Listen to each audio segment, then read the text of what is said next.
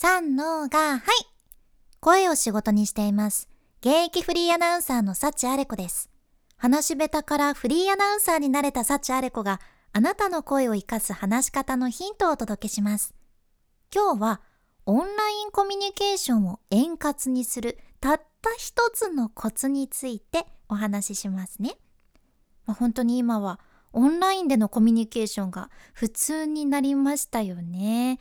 あなたもプライベートはもちろん、ビジネスでの打ち合わせとか会議もオンラインですることが多いんやないかなと思います。オンラインって直接会ってないわけやけん、やっぱりオンラインはオンラインでコミュニケーションの仕方を変えた方がうまくいくじゃんね。まあ、どうかいな、このオンラインやといつも相手の目を見て話すのが難しいんですよねっていう、そんな苦手な人でも割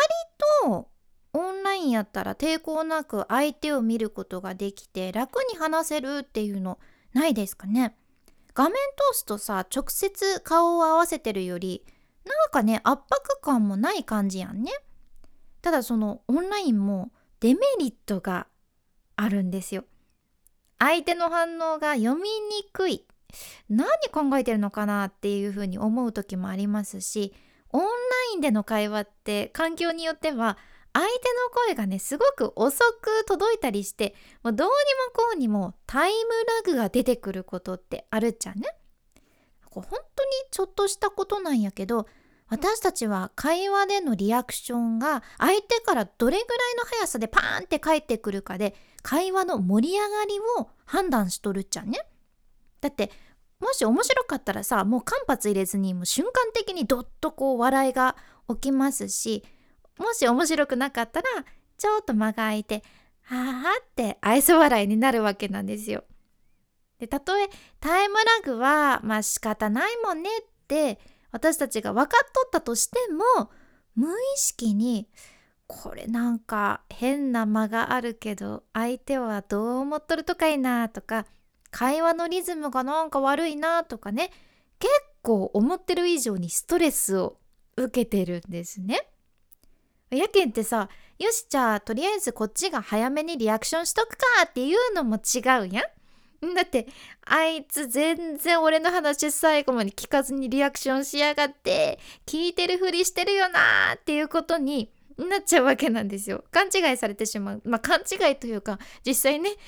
話を聞かずにリアクションしてしまうと問題になってしまいますよね。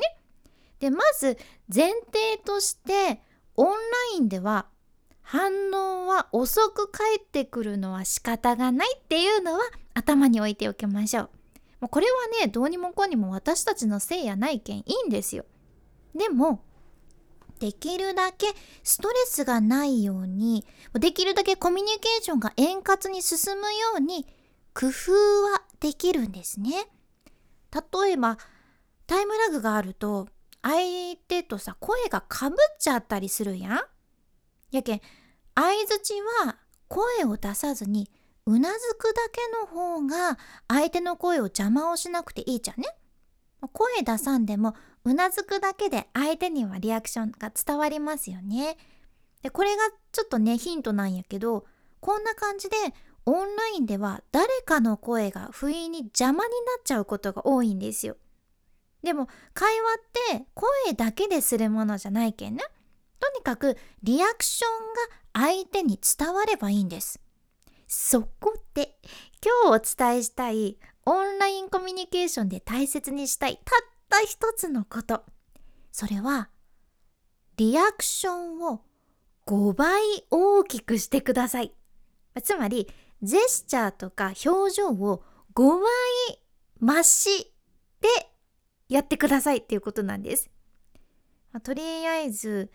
親指と人差し指で、例えばね OK っていうジェスチャーをするとしたら、もうそれを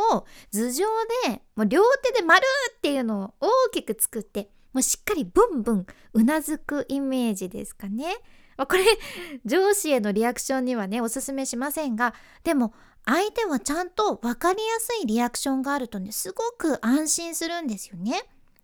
あとこれ実は相手だけじゃなくってあなたも得するんですよ。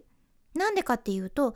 例えばたくさん大人数でオンラインで打ち合わせしとるとして、そうやって先ほど言ったように大きく大きくリアクションする人ってね、すぐ目につくし分かりやすいけん、めちゃめちゃいい印象を持ってもらえるんですね。もうこれ話し手が上司だったりクライアントだったらもうなおさらで、ビジネスにおいてもオンライン会議でものすごく大切なポイントなんですね。まあ、今回の学びとしては、オンラインコミュニケーションではリアクションはごばいにするっていうことですかね。まあ、ちょっとしたことなんやけど、オンラインでコミュニケーションを取る機会が多い今だからこそ、人と差をつけられますよ。ぜひお試しください。君に幸あれ。ではまた。博多弁の幸あれ子でした。